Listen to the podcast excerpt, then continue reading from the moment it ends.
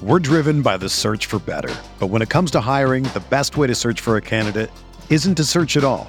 Don't search match with Indeed. Indeed is your matching and hiring platform with over 350 million global monthly visitors, according to Indeed data, and a matching engine that helps you find quality candidates fast. Ditch the busy work. Use Indeed for scheduling, screening, and messaging so you can connect with candidates faster. Leveraging over 140 million qualifications and preferences every day, Indeed's matching engine is constantly learning from your preferences, so the more you use Indeed, the better it gets. Join more than 3.5 million businesses worldwide that use Indeed to hire great talent fast. And listeners of this show will get a $75 sponsored job credit to get your jobs more visibility at Indeed.com slash BlueWire. Just go to Indeed.com slash BlueWire right now and support our show by saying that you heard about Indeed on this podcast. That's Indeed.com slash BlueWire. Terms and conditions apply. Need to hire? You need Indeed. Rippy Writes with Brian Scott Rippy. Transcripts can be obtained by drinking a fifth of bourbon, ramming your head through some drywall, and then writing down every thought you have. All right, we now welcome on Rippy Writes basketball correspondent, former Andy Kennedy staffer, author of the most famous assist in the history of the world, Bracken Ray. What's up, my man? How are you? I'm doing well. How about yourself? Pretty good. I uh I this is the time of year where I'm starting to get into college basketball, watch some feast week, obviously, as most people do. And then uh, I've watched some as we record this on a Wednesday evening, has watched a decent amount of hoops here in the last two, three nights. Uh, there's been a great slate of games this week, so kind of getting into it, and we'll uh, we'll probably get to the college basketball as a whole piece of it at the end. But the Ole Miss Rebels are mm-hmm. six and one, and I would say, what do you want to describe this? A pleasantly surprising start. I think they look a lot better than we thought. How have you seen the first seven games? Yeah, I think so as well. I mean, I think if you had told them they could go into uh, the ESPN Orlando tournament and go two and one, I mean, you probably take it. Um, it we've talked about it, you know, multiple times. It's always important to win that first game, and that bracket probably didn't end up being as strong as what some would hope because Florida State is is awful right now. Um, but it was a good week, and I, you know, I stepped away from the Oklahoma game with a lot more positives than negatives, even though it was a loss. Um, and when you've got a freshman guard that steps up, not only is it good from a trying to go win game standpoint, but th- this team has been seems a lot more entertaining than last year and then three years ago as well. Um, so you know it was, it was fun to watch. Amaree's a lot of fun to watch. He's really good at getting to a spot, and so big one this week on Saturday. Yeah, I think you hit the nail on the head with that. And we'll get into the results. And I think what we really learned about this team, although you told me to keep an eye on that FAU game, and I felt like I learned a decent bit about that as well. But I felt like we really learned a lot about this team in Orlando as we were discussing right before we started recording. Was it like the ESPN.com classic? Now, I mean, my God, can they not find a title sponsor? What's going on there? They're not getting real creative with the names, but a pretty good showing, a two and one showing We'll get to the results in a second, but you said this team is a lot more entertaining and a lot more fun. And I could not agree more. I have no idea how they're going to stack up against what appears to be just an absolute bear of an SEC this year, but it looks different and it's a much more fun product to watch. I'll throw one thought at you and take you let you take it in whatever direction yeah. you want to outside of that in terms of why you think this is more entertaining. To me, they have more shot makers and shot creators the perimeter offense, particularly start your offense, does not look as painstaking at all. I mean, whether it's Abram or Brakefield to a degree looks like a different player. Myles Burns has done some nice things. Like it just seems like a, a guy having the ball in his hands, he can actually go do something with it as opposed to being so screwed down. You just have to basically manufacture a really clean look and pray to God it goes in. It just seems like they can create a lot more for themselves. And I got to be honest, I'm not sure that's what I thought would be the MO of this team. Yeah, uh, you know, agreed. And you know, I still am not ready to buy in that it, they're elite um, at the shot making piece and also beating people off the dribble and and being it's able to off create the bell curve of last year being so bad. One hundred percent. Yeah, it's, it's all relatively speaking, and so I think there's a few things when you look at it. Right, if you take a step back, this team and and we've heard it the past couple years. Um, we're finally seeing it. They're playing playing in transition more, right? They're getting out in the open court, trying to push the ball. And I've always, and I think it's a mental thing, I've always noticed that Murrell, when he can get a bucket in transition early in the game or a few buckets in transition, his confidence increases. He sees the ball go through the goal and it helps him shooting. Um, and so, hey, you've got the transition piece that I think think's working. I knew that Amaree Abram um, was going to be their third guard. I did not expect him to go average 20 in this tournament. Uh, he has been able, uh, he, he's super solid. He's got an SEC body as a freshman. And like I said earlier, he's able to get to a spot. Um, and for him, a lot of times that spot is, you know, nice little mid range game, uh, little dribble pull up mid range game. And what's super encouraging about him going forward is I still think his potential is super high that he hasn't reached yet because uh, his handles are not super tight yet. And so once he gets his handles tight, he he's out athleting people right now, but he'll be able to beat people off the dribble from both an athlete and skill standpoint going forward. So you, you know you've got the transition piece, you've got the Amaree Abram piece, and then the last piece offensively that um, I think has gotten better is they ran a lot of continuation offense in the past uh, past year, and we used to think of that as like, hey, your your motion offense. For them, it's been that dribble handoff, dribble weave with back cuts. This year, you can tell Kermit's running a lot more intentional action and kind of like one hitters to Murrell with Abram, so on and so forth, where he's trying to create uh, mismatches for his guards and whoever's guarding them defensively. And so I think that's been a really bright spot it shows me that he's got a lot of confidence in those two. And then obviously, if Mr. Ruffin can get healthy at some point too, um, you know, I think that we'll we'll see more intentional action run going forward with this offense. You texted me about the the the more kind of deliberate, quick hitting offense, more direct as opposed to that constant motion offense, which I think most of our listeners would probably interpret as you just outlined that dribble weave um, that kind of yep. gets your kind of your general, like you said, motion offense going. And in years past, particularly when you've had guys, you know, a banged up um, Devontae Shuler, um, you know, Murrell to some degree, but then I'm thinking a little bit of Ruffin before he kind of got his feet under him as a freshman to where they couldn't really get by anyone. And so it yep. created a lot of wasted seconds in the shot clock, you know, with a bunch of, I won't say completely pointless motion, but non productive motion, you know, 20 to 25 feet from the basket without much to show for it at all. And it made for an incredibly rough product to watch. And it also made for, shockingly, a pretty tough offensive output. And then you just hit the second part of it and beat me to it. Is like because they're running more quick hitting stuff to get guys open and allow them to make shots. Like, don't you think that speaks to Kermit's increased confidence in his ability to guys to take, create, and make their own shots if you can get them in advantageous situations. Because I have to imagine there's a reason he did not do that in years past, is probably because he just didn't believe it would work. Yeah, I think so. I think he's definitely, if you compare it to last year, got a lot more confidence in his guards.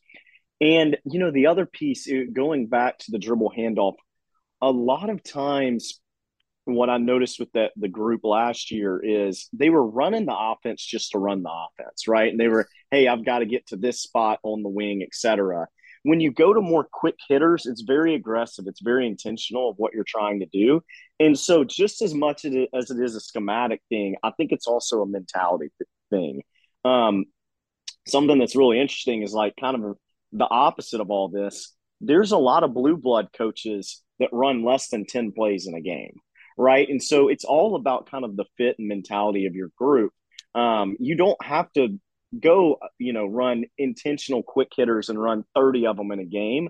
You've just got to know your group and know how they can get to the second level. And I think so far this year, he's done a good job of evolving to that. Let's get into these last three games in particular a little bit. So they get a win over a pretty good Stanford club. I don't know how they'll stack up in the Pac 12. I looked up earlier where I thought where the preseason predicted the finish. I think it was somewhere closer to the top than the bottom.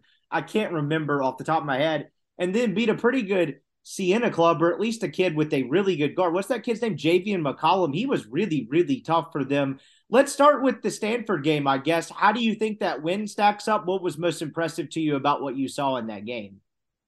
Yeah, absolutely. So, uh, I mean, just what was super impressive to me is just getting it done, getting the first game in one of these tournaments done.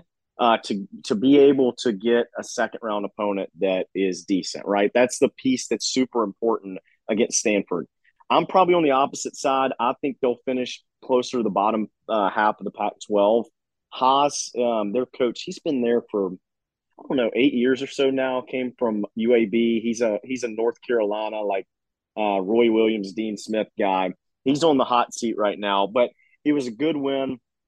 You know, they battled, and that's kind of when we saw Amaree take off, right? He had 26 points while shooting like 70% from the field. So, I mean, that was that was super impressive to me. And um, I think the other piece that was super impressive is they shot 50% from the field. We haven't seen that a whole lot lately.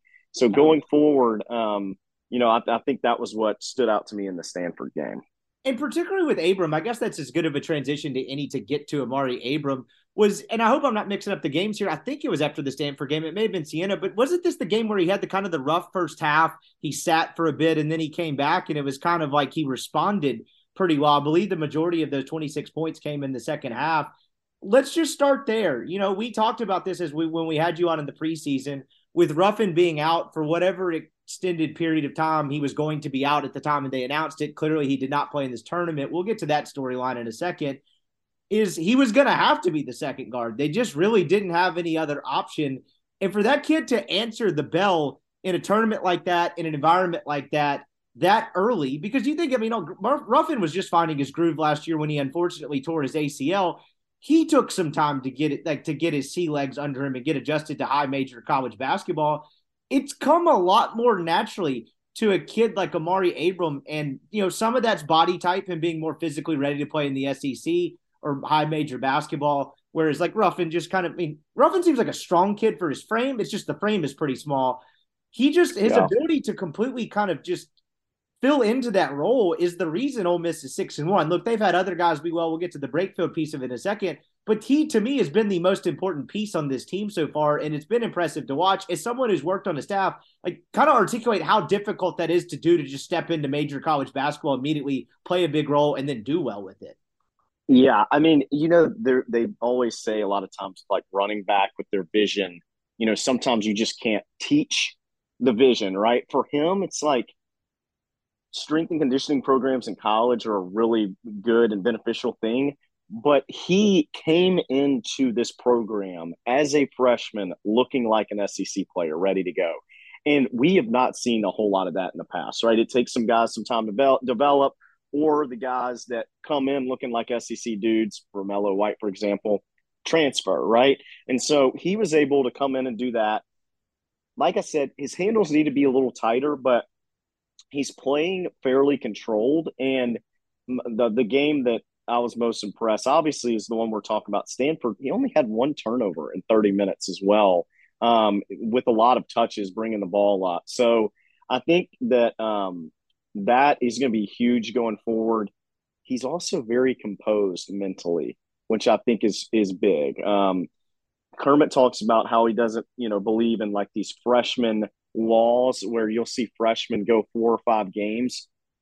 Um, where they're just not consistent. They don't play well. I think there's truth to it, right? Like the stereotype that exists, I believe in it, but this is not a kid that I see is going to run into freshman wall. He's he mentally seems uh, composed, and when adversity strikes, he he can battle it.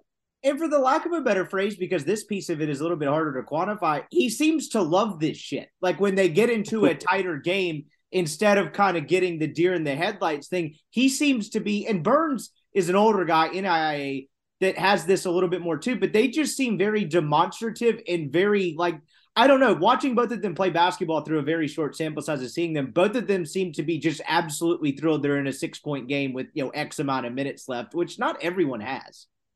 Yeah, I mean, I totally agree with that. And like, you know, for Murrell, Murrell's not going to be that vocal guy. Yeah. And so, like, having a guy like Myles Burns, um, Myles defensively plays so damn hard, super aggressive, rebounding. You know, I still think there he may be a little bit of a liability on the offensive end. I wonder about that a little bit conference play, but he's the guy that um, you know, you can definitely tell, hey, this is year five of playing college basketball for him. He's playing at a level that he's never played at before, and he's excited, and embraces the opportunity. Abram was a highly rated kid, a four star kid. He came out of one of those academies in California. I can't remember exactly which what it was. Let's see. Yeah, the, it was the one that um, uh, Jalen Reed, Justin Reed's son, um, was yeah. at. So they they played together. And he's, you know, I think in 247, he was like 106th or something. So just outside the top 100. It's a big get for Ole Miss basketball but it didn't feel like it kind of came with the hype of a Murrell. And I know Murrell was a higher rated player. At the, I think he was the highest rated signing in the history of the school. The basketball program, I think, was viewed by fairly, um, I don't mean this like in a wrong way, but somewhat fair weather fan base where, hey, if you're good, they'll buy in. They have great crowds. If they're not, it's kind of like, oh, what's going on here type of thing. Like, what do you think it was overshadowed by like his signing and his ability to contribute immediately? was uh, overshadowed a bit, kind of just the state of the program, or do you just think yeah. this is a little bit surprising? Because for a guy, Kermit Davis, that struggled to sign shot making guards, and by struggled, he really hasn't signed a single one of them.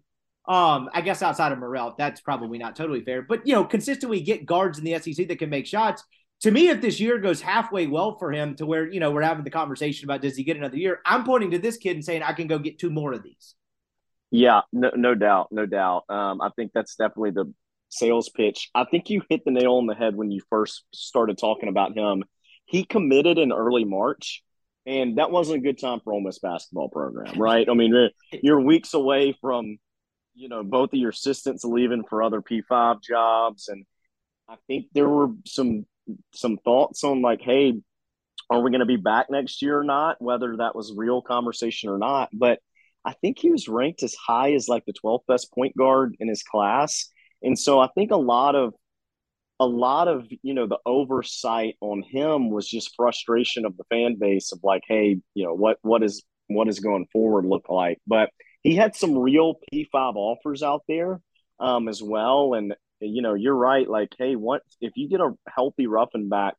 Having three good guards um, in this league is always a, is always a fun thing and an entertaining thing the Siena game was a little bit telling to me. If I, am still in with you and to the larger degree, and I think everybody listening is, is like this is not. Look, for so many years we got fooled. I say we. The like being a young reporter would get fooled by kind of the preseason hype, and like a 20 year old me versus a 25 year old me realized, oh, none of these coaches are going to get up here and go, you know, guys, I think we're going to actually going to suck. So like, let's temper things down, maybe set the win over under 15 and a half, and hey, we'll rebuild toward next year. But in the kind of the as the transfer portal hit in college basketball before the football piece of it, you would get new guys in and new talent in, and they would talk all of them up. And I feel like a lot of times, I mean, hell, I think one of Kermit's, I think his second year, like we got, I, I, swear to God, I think I wrote a headline wherever I was at the time about like this might be a second weekend of the NCAA tournament team that did not turn out that way to any degree. To whereas now I feel like it's flipped the other way and people are naturally skeptical. But in this Siena game, what I thought was telling was they had a slog of a first half. They're down one at halftime. I think the score is 27 to 26. They scored 40. I wish I could get the first half, second half splits on Ole Miss's site. They scored 48 points in the second yep. half to win that game going away. And that's where the guard on the other side that had scored 24 points had a quick start to the game. And I Kermit always talks up the opponent, particularly when they win the game. Every coach does. He's not unique. But that Javian McCollum kid for Siena was really, really dude. special.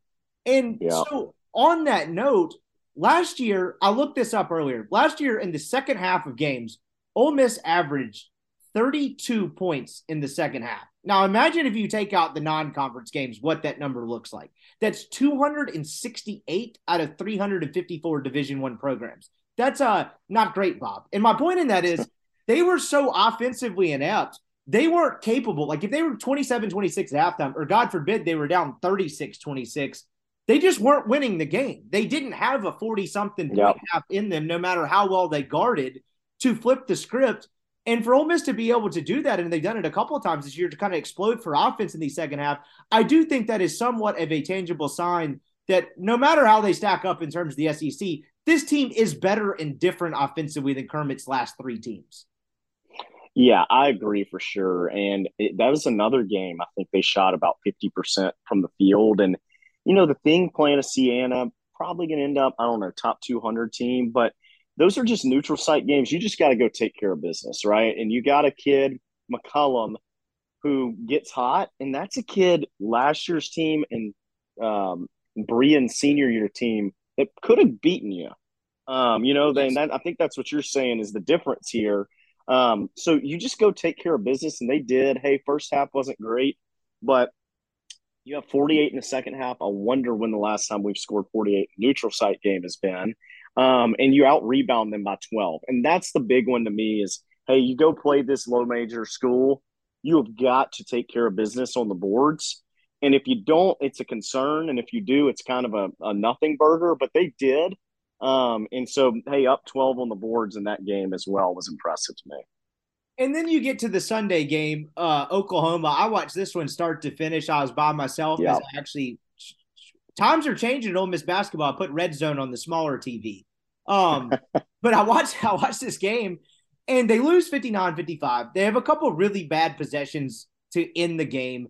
It was a slog of a game but I kind of sided with you where I believe earlier when we were talking, you said you took more positive than negatives out of that game. I actually did too, because I think Oklahoma will be a pretty decent Big 12 team. And there were points in that game where they were, even though they only allowed 59 points, they were struggling to get stops in like three to four minute stretches. And I'm sitting there thinking, like last year's team, I mean, my God, how many stretches of six plus minutes did they have without making a field goal? And the game just completely unravels away from them, and then it, it kind of game devolves into a farce. Where, as in this game, Ole Miss, despite not playing well toward the end, despite it not being any sort of offensive juggernaut by any stretch, was able to weather the storm by shot creation. I, I um Abram had a big three. You had Brakefield with the big one that stopped the run at one point in that game. They were able to turn what last year seemed like 14 2 16 3, something like that runs into, hey, they got us on an 8 3 run, maybe get to the next media timeout and kind of figure these things out to keep them in the basketball game till the end, where it just feels like last year's team in particular, that would have turned to 12 and you're an uphill battle for the next 34 minutes or whatever you have left in the game. Yeah, I, I agree. And I think, I mean, look, you lose by four, right? But we've been talking the past 10 minutes or so about offense and the improvement there. But holding a team like Oklahoma, who I think is a tournament team, under 60 points, you know, in a neutral site game is impressive. They had a really good guard that I liked a lot. And another thing that stuck out to me about that game is, hey, another Amaree Abram game, you know, check. TJ Caldwell played pretty good in that game. Um, I think he had double digits um, in that game and was very efficient as well. And so once you get Ruffin back and healthy, hey, you've got three good guards. But if you look at Abram came in in the summer and Ruffin's been banged up, like they have these three have not played together a lot. So a lot of talent there, but there's got to be this cohesiveness that may take a second to figure out. Um, but the positive is, hey, if you got a guy like TJ Caldwell that can come in every couple games and give you, you know, give you 10 or whatever he gave you and um, yeah, 10 points, mean, two turnovers in 19 minutes with a rebound and an assist. That's not terrible. Not terrible, not terrible. So, um, you know, he's one that he's more of a Abrams a today ready to go. I think he's an all conference guy in the next year or two. TJ Caldwell's, and I'm not making this comparison, but he's kind of got the TD where it's it's the potential get. Yeah. Uh, you go offer him and you try to develop him. And for him to have a game like this this early in his career, I think uh, I think was another positive. It was very quiet. It was, but your point is well stated because when you get in like a late January game, this is not the, probably the greatest example this year, but like at Auburn or something, uh, and somebody's out or someone's got an ankle twisted up, and for a guy to be able to give you ten minutes without looking like a complete and total liability out there, um, is huge. You're going to need that if you're going to compete on a nightly basis in the SEC.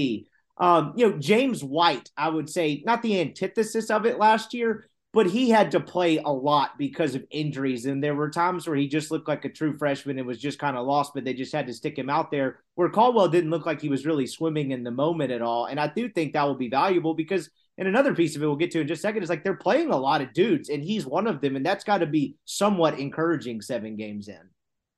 Yeah, exactly. And I mean, I've seen them, you know, in a few games this year play 12, 13 guys. That bench has got to get shorter at some point. But I, I, I do think Kermit believes in this uh, team having a bigger bench than some of his previous in the past have had.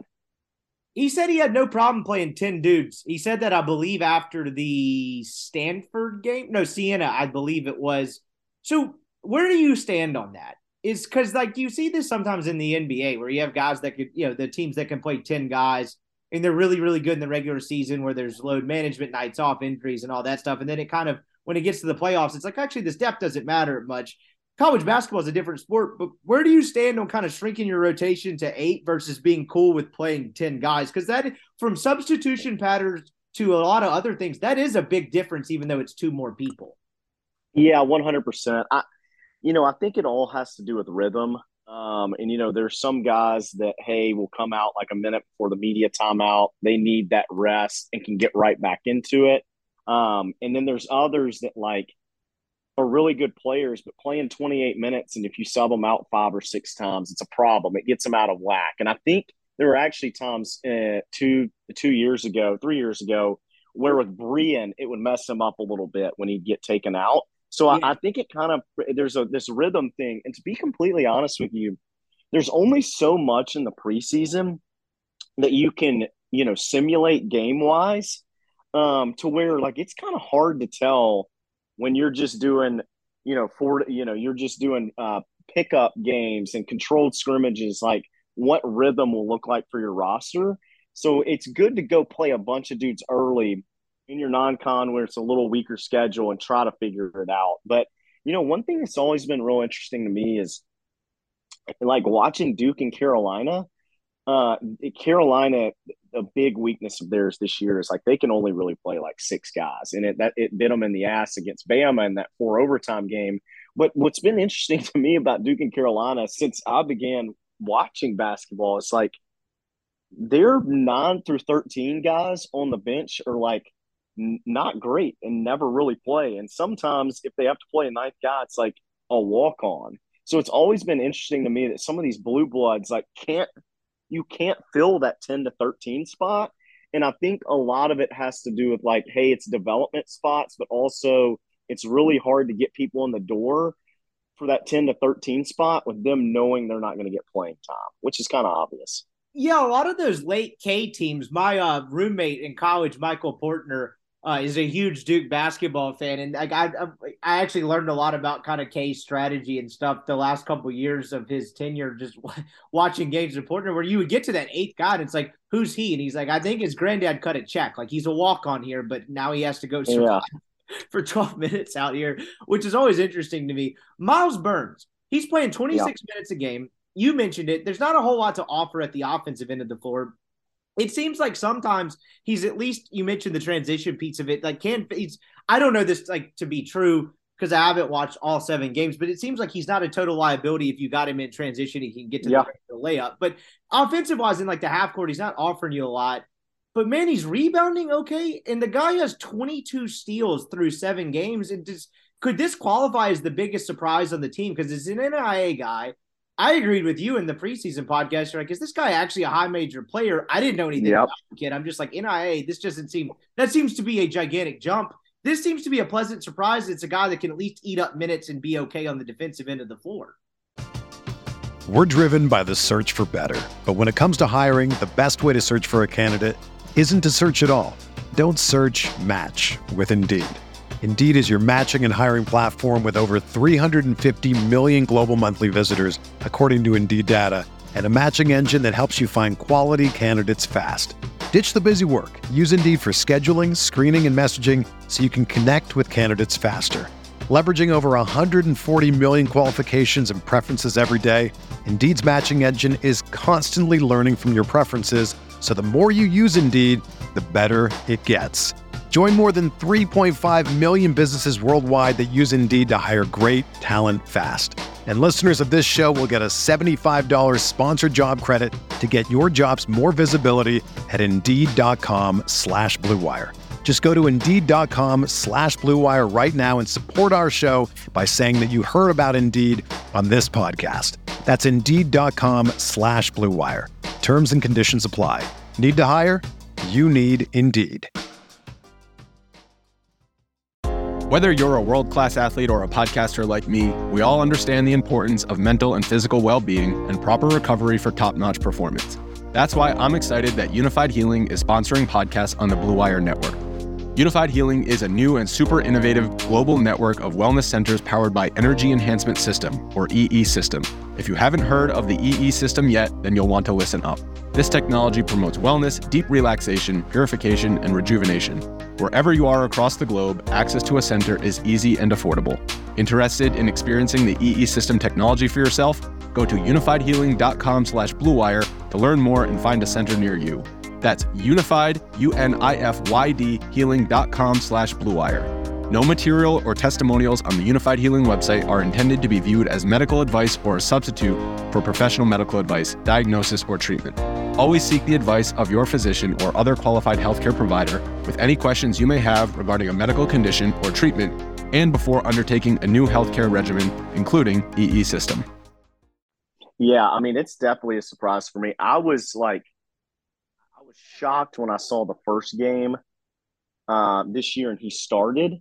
And honestly, in my mind, I went, uh oh, Kermit's trying to send a message. Who's he sending the message to? Yeah. Is it James White?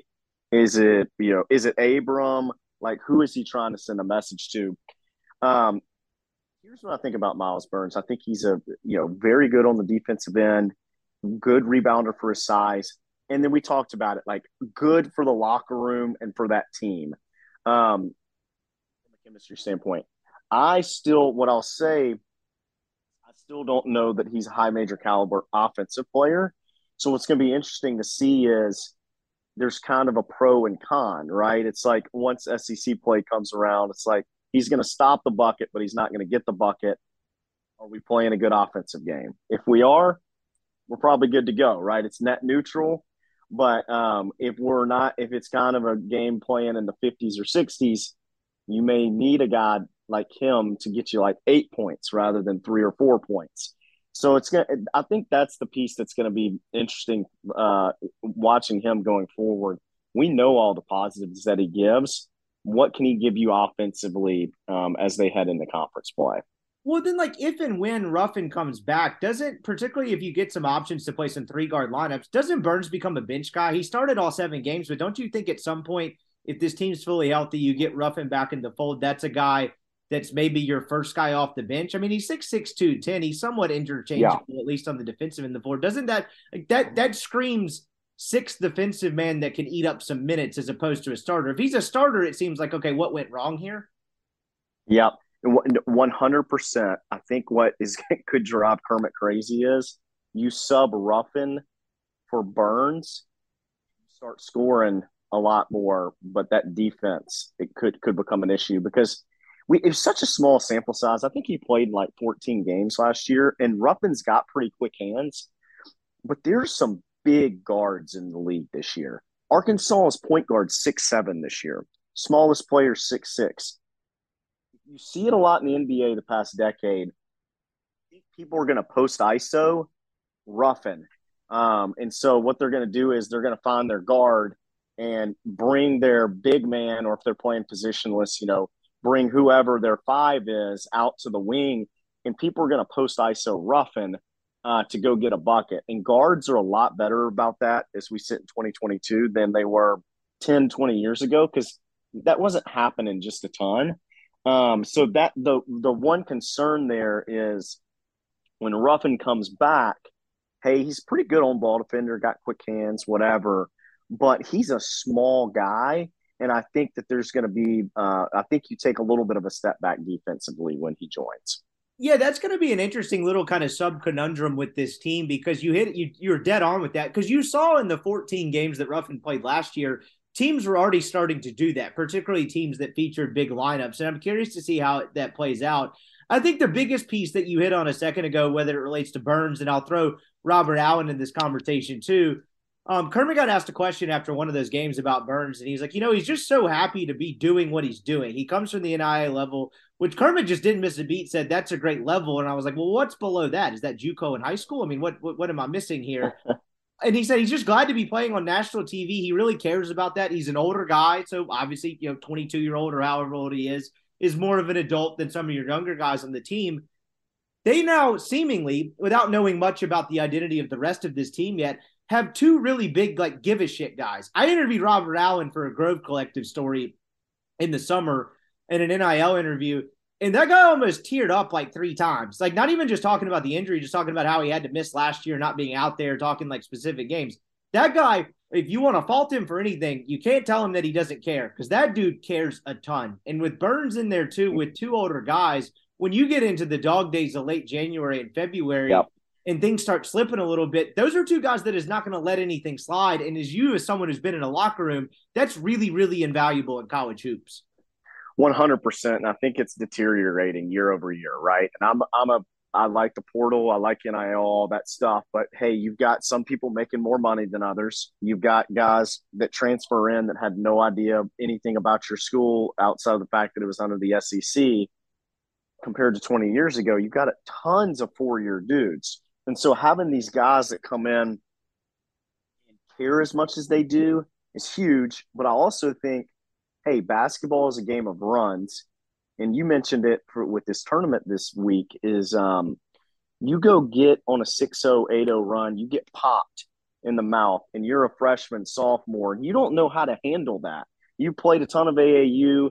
I bet most of these guys were on 30 win high school teams. It's hard to acclimate to that um, and, and, realize it. And so having these older guys that can stop the bleeding, so to speak, from a mental standpoint more than a talent standpoint, um, I do think is huge for going forward. And I'll just call it now. They're going to get in a chippy game, and that Burns might just actually pop someone. You mentioned getting popped in the mouth. He might actually throw a bow or something. Like he seems to have a, a lot of that in him, which I'm interested to see how that plays out throughout the year. I can't believe we made it 35 minutes or whatever we've been into this podcast without talking about Jaemyn Brakefield. As I say that as the man who dictates yeah. the show here, um, just looks like a totally different player. Uh, uh, excuse me. Kermit has mentioned his conditioning a couple times being a lot better. There was one of those games they played down there in Orlando where I don't think he came out in the second half. I think it was Stanford. He plays 36 minutes, then he plays 34 against Stanford and 33, or excuse me, against Siena and 33 against Oklahoma. That's a guy in those three games that's pretty much given you 17 and 8. Um, he looks a lot more engaged on the defensive end of the floor. He's crashing the yep. glass very hard. His last three games, I believe he has 30, 25 rebounds. That'll cut it. That's a huge, if you're talking about this team actually competing in the SEC and actually kind of being in that middle of the pack and being around maybe get an NCAA tournament bid. Uh, someone tweeted me that Joe Lunardi had him in their first four out or something right right before the end of the week last week. I can't believe oh, Lunardi's in the bunker already, given biweekly first four outs. But if you're talking about a team actually changing its ceiling, don't you look at a guy like that because you know the talent's there. He has an incredible recruiting pedigree if they, if he can be 75% of whatever the most positive evaluator thought he could be, that's a huge difference maker for them. And he looks like a different player. Yeah, 100%. And listen to this 62% from the field, 43% from three. And I think he's their leading rebounder so far this year. Not bad. Um, so with with Brakefield, I totally agree with the conditioning piece. The other piece that I think so conditioning, say the cardio piece, the thing that stood out to me in the Oklahoma game, especially on that when he kind of crossed the guy, dribble step back. He, his first step is quicker this year than it was last year. Um, and he's always kind of had the reputation of old man game, a little slow, whatever the case may be, but he looks quicker to me. The thing that's super important uh, for Brakefield for me this year is the consistency offensively. Um, so, like, he's had three big games um, this year where he had like 17 or so. And then he's had like four or five games where he was just kind of kind of quiet um, offensively, like still rebounding well, which is good. You need, but he needs to be a guy that's like consistently giving you the 11 to 12 a game and the the spurts of like 18 and then 4 and then 16 and 8 you know that's not they need consistency out of him offensively for this team to do what they want and get to the postseason.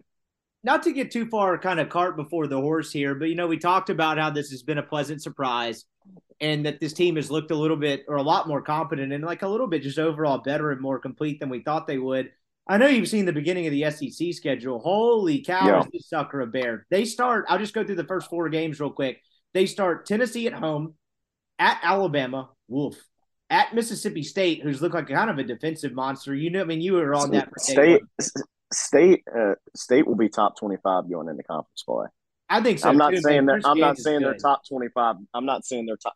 They are top twenty-five good defensively. They have not allowed sixty points yet this year. We're all tomorrow is December. I'm not saying they're top twenty-five talented, but the their schedule they'll enter January top twenty-five.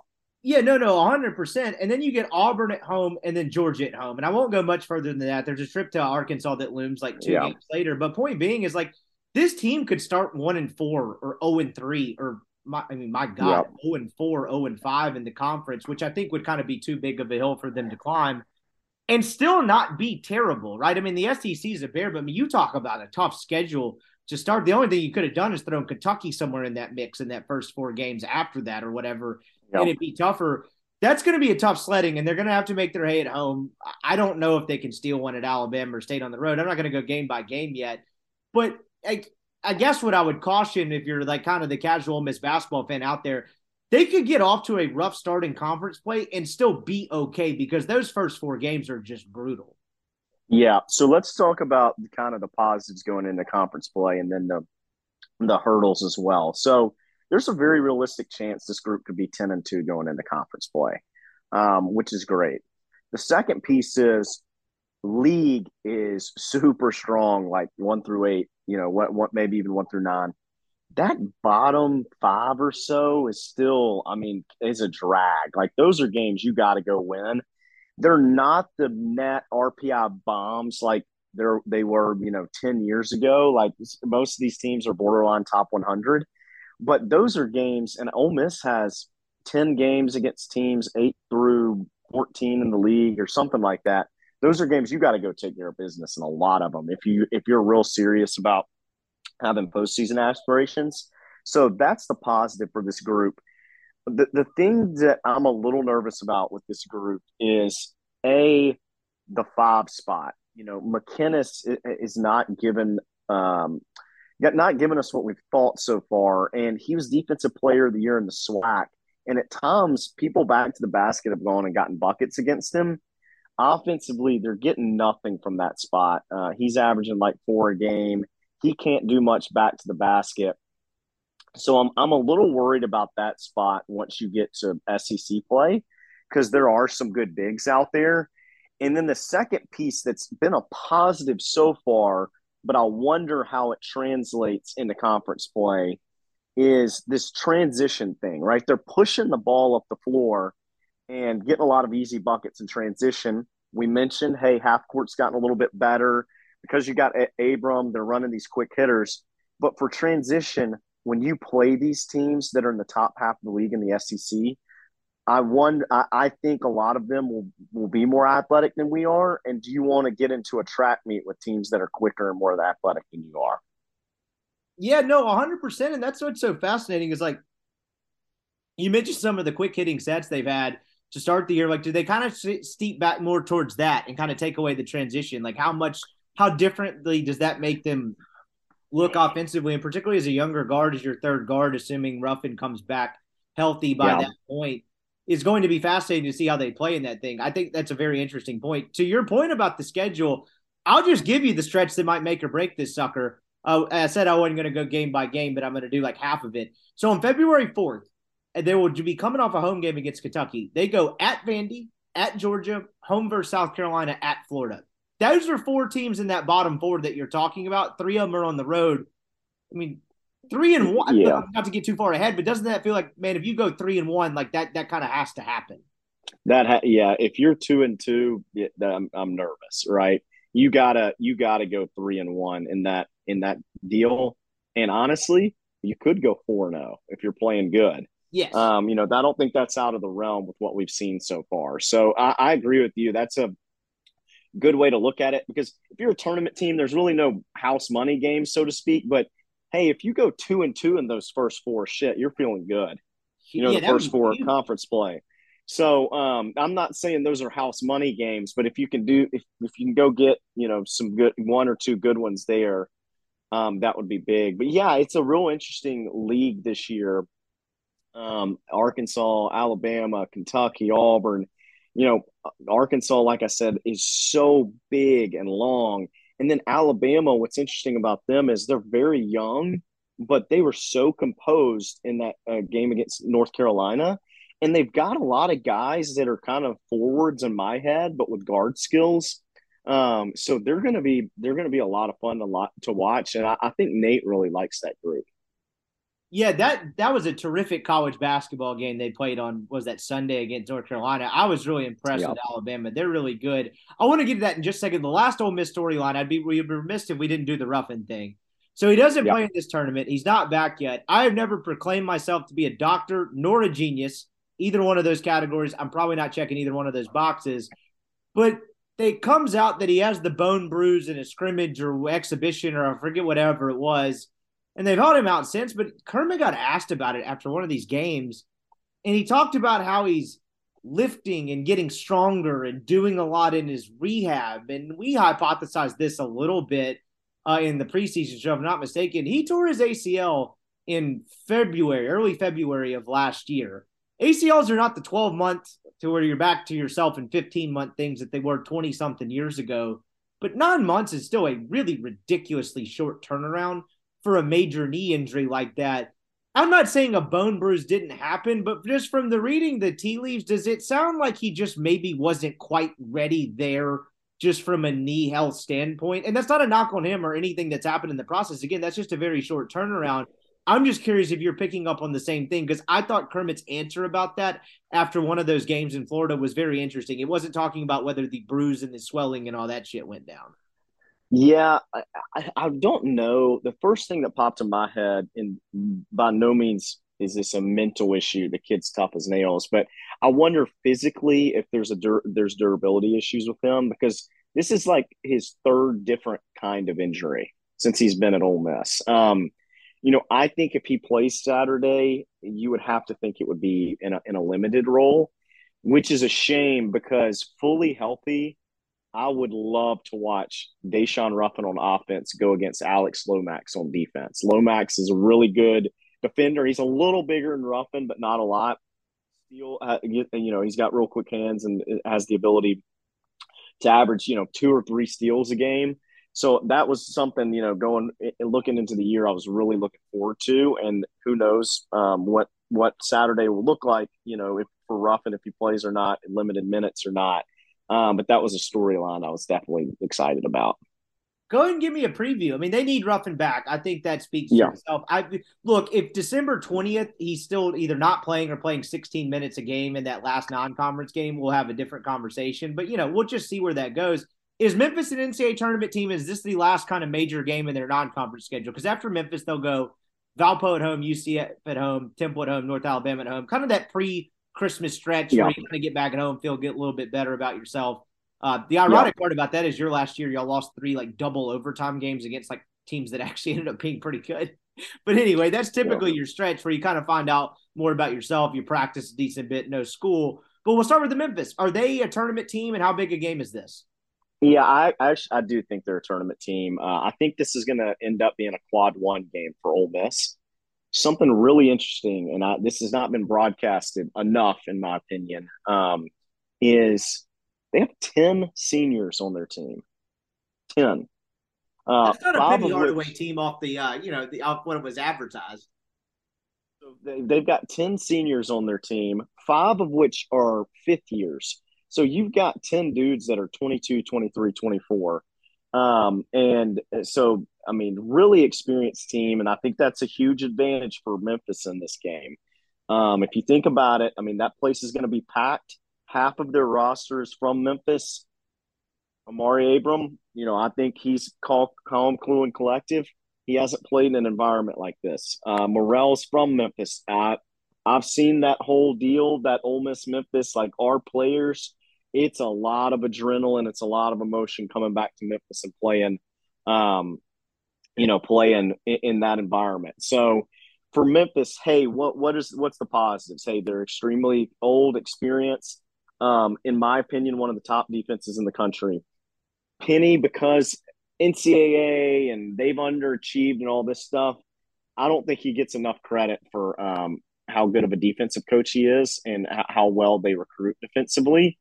And then the other thing that I think they do a good job of to look out for is um, they've got great rim protectors and they force teams to turn the ball over at a pretty at a pretty nice clip. Um, so that's kind of the the things that you know Memphis is really good at. I think the keys to win for Ole Miss is to continue, like we've talked about, um, you know, getting past that first level, running these intentional offenses where you can get downhill and create. Um, I think for Ole Miss, I would like to see them pretty aggressive defensively. Uh, I think they'll run the one three one more than they have in the average game because there are times when Alex Lomax is in the game that you're playing again. Uh, Memphis will have shorter guards, and so the one three one is super effective um, against shorter guards. So for me, hey, you got to get past the first level, and I really want to see them turn it up defensively because uh, Memphis does have some. They've got some rotations where they'll have a uh, shorter guards run that one three one, and statistically to date, they've turned the ball over at a high clip as well. Last thing before we get to kind of this the college basketball and get out of here, is this a philosophy shift for Penny after the whole Emoni Bates? You had the uh oh, Wiseman didn't play much. You got the big hype and the five stars and it set up for disappointment, or is just just the how the cookie crumbled in terms of roster construction this year? I'm just curious if he's had any sort of philosophical shift on this whole deal. No, I think it's more of the cookie crumbles because a lot of these old guys are Memphis dudes and guys from East or like uh, Kendrick Davis is from SMU. He's a transfer. He's their best player. Like I think it's just hey, four or five of these dudes literally. I think he was their high school coach for, and now they're old so I, I don't think um, I, Penny's never going to have the luxury of being like Cal, one and done, like having all these five stars. But he, this is an old team. Like DeAndre Williams is one of my favorite players in that conference, um, and he was, he, I think he was a JUCO guy. But I don't see this being a thing where Penny's like trying to overload on your upperclassmen for going forward. Biggest surprises in college basketball so far? What stood out to you? Oh man, um, I mean, in the SEC, it's been uh, Missouri and Mississippi State being undefeated. Did not see that happening.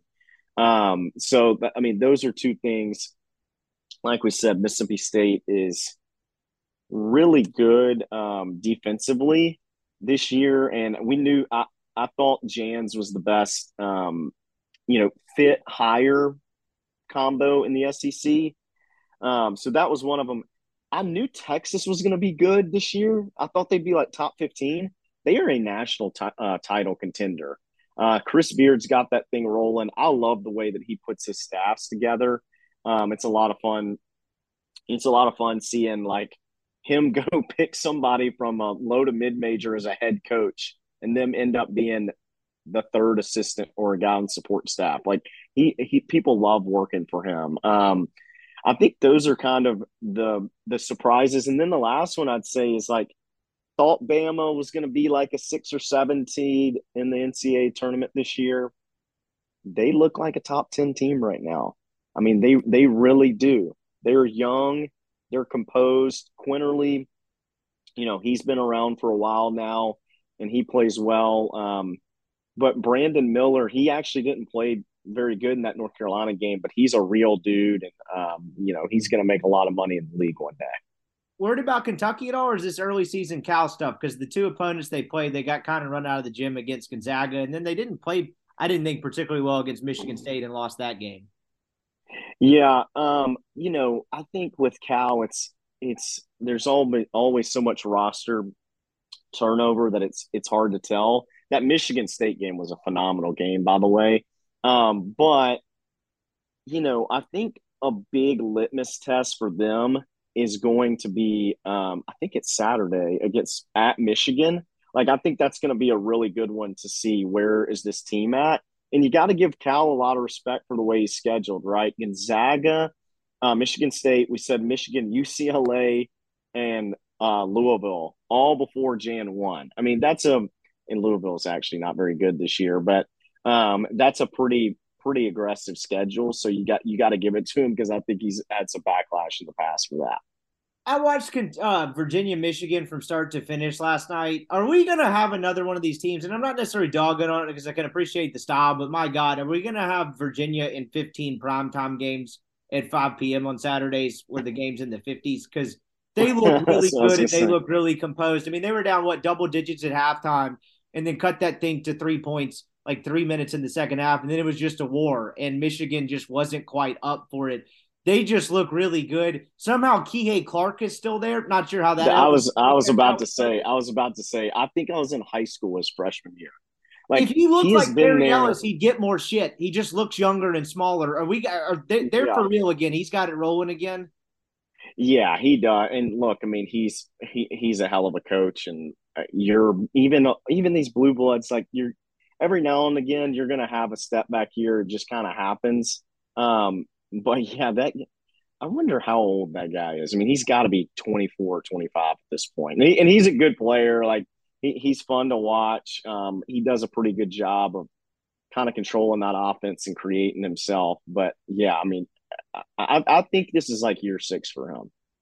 It's unbelievable. And like one of the big incredible things about Virginia is like if you play like if you try to play isolation offense against them, no matter it seems like who the scorer is, you're just kind of screwed. And there's so many great players in college basketball that turn into lottery picks, particularly in that conference. It's kind of mesmerizing to watch how that kind of goes out the window when you play against that defense.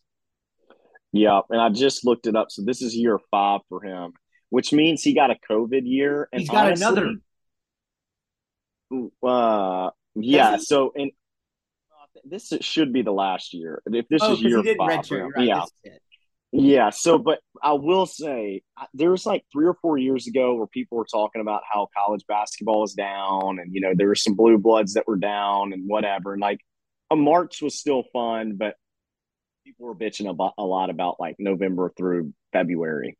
One thing that's been really neat though is this COVID um, extra COVID year has increased experience and also like having college dudes stick around a little bit longer. And I think NIL is probably going to help with that too. But I think it's been huge for for the game. And so having some of these guys like Memphis, you know, we're we want to go kick that ass on Saturday, but it's kind of cool to see a team that's got 10 guys that are 22 or older. I think it's really good for college basketball. Completely non sequitur, but just on the along the lines of old players. Isaiah Woullard, Ole Miss football, entered the transfer portal this week. I didn't know he had another year of eligibility. He took his first college carry when you were the fall of your junior year of college. That would be the fall of 2016, and he will play college football somewhere next year. Oh it's just breaking your brain because it broke so, mine too. So, I was like, "What in God's name? How is that possible?" So, I mean, he will he'll play at 25 years old. Yeah, pretty much. Like that, yeah, you know that's a Joey Hawkins pro- product, baby. Oh yeah, it is. I wrote a story on him when he was a recruit. Is one of the first big stories I wrote at the DM. He survived the tornado, and I, uh, I actually think I, I quoted Joey Hawkins. That would be the last time I talked to Joey Hawkins was the fall of 2016. But just what a world we live in. Last thing, bro, I'll let you go. Who wins the SEC regular season? That is. Oh man, that's tough. Um, Tennessee's up there for me. Barnes really likes that group, and they've they're experienced. Um, I'm going to go right now, Tennessee or Bama. There you have it. So no Arkansas. You know, Arkansas is getting a lot of buzz. You don't think they're quite there? No, I, I, they've got a they've got a shot too. They're super long, but um, I don't know. Tennessee and Alabama, as of today, are in the best rhythm, and Arkansas probably has just as big, if not a bigger ceiling than those two teams. But as of today, I'd say Tennessee or Alabama. He is Breein Tyree, former Andy Kennedy staffer, Rippy Writes basketball correspondent. Looking forward to the year, dude. Always enjoy chopping it up, and uh, we'll talk to you here soon. Absolutely. Looking forward to it.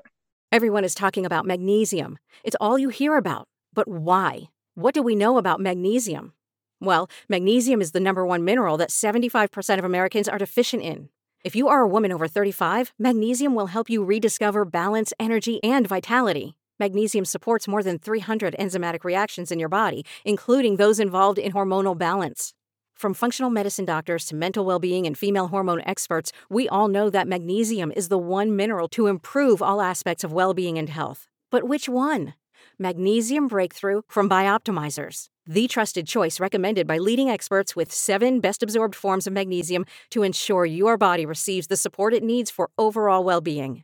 Go to bioptimizers.com slash balance today and use code BALANCE10 for 10% off. Support your journey to wellness at B-I-O-P-T-I-M-I-Z-E-R-S dot com forward slash balance. Magnesium Breakthrough from Bioptimizers, your foundation to optimal health and vitality.